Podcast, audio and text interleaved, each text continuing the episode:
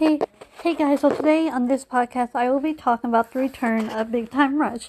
Now, I believe Big Time Rush was back in the early 2010s when you had like the Jonas Brothers, and they were way before One Direction.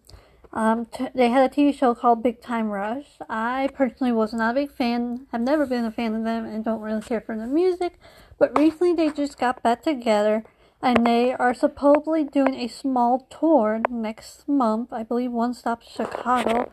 I believe people were even talking about new music coming from them. And personally, I don't really care that they're back. It's cool to see all these old old artists coming back, but I just don't care about Big Time Rush. But I feel like their comeback so far is not that big, and they kind of are still kind of fading away.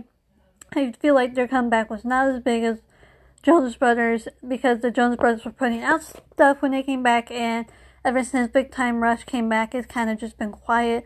Hopefully, I'm wrong, and their comeback will be big, and people will start listening to them again, and they will get new um, bands, but only time will tell.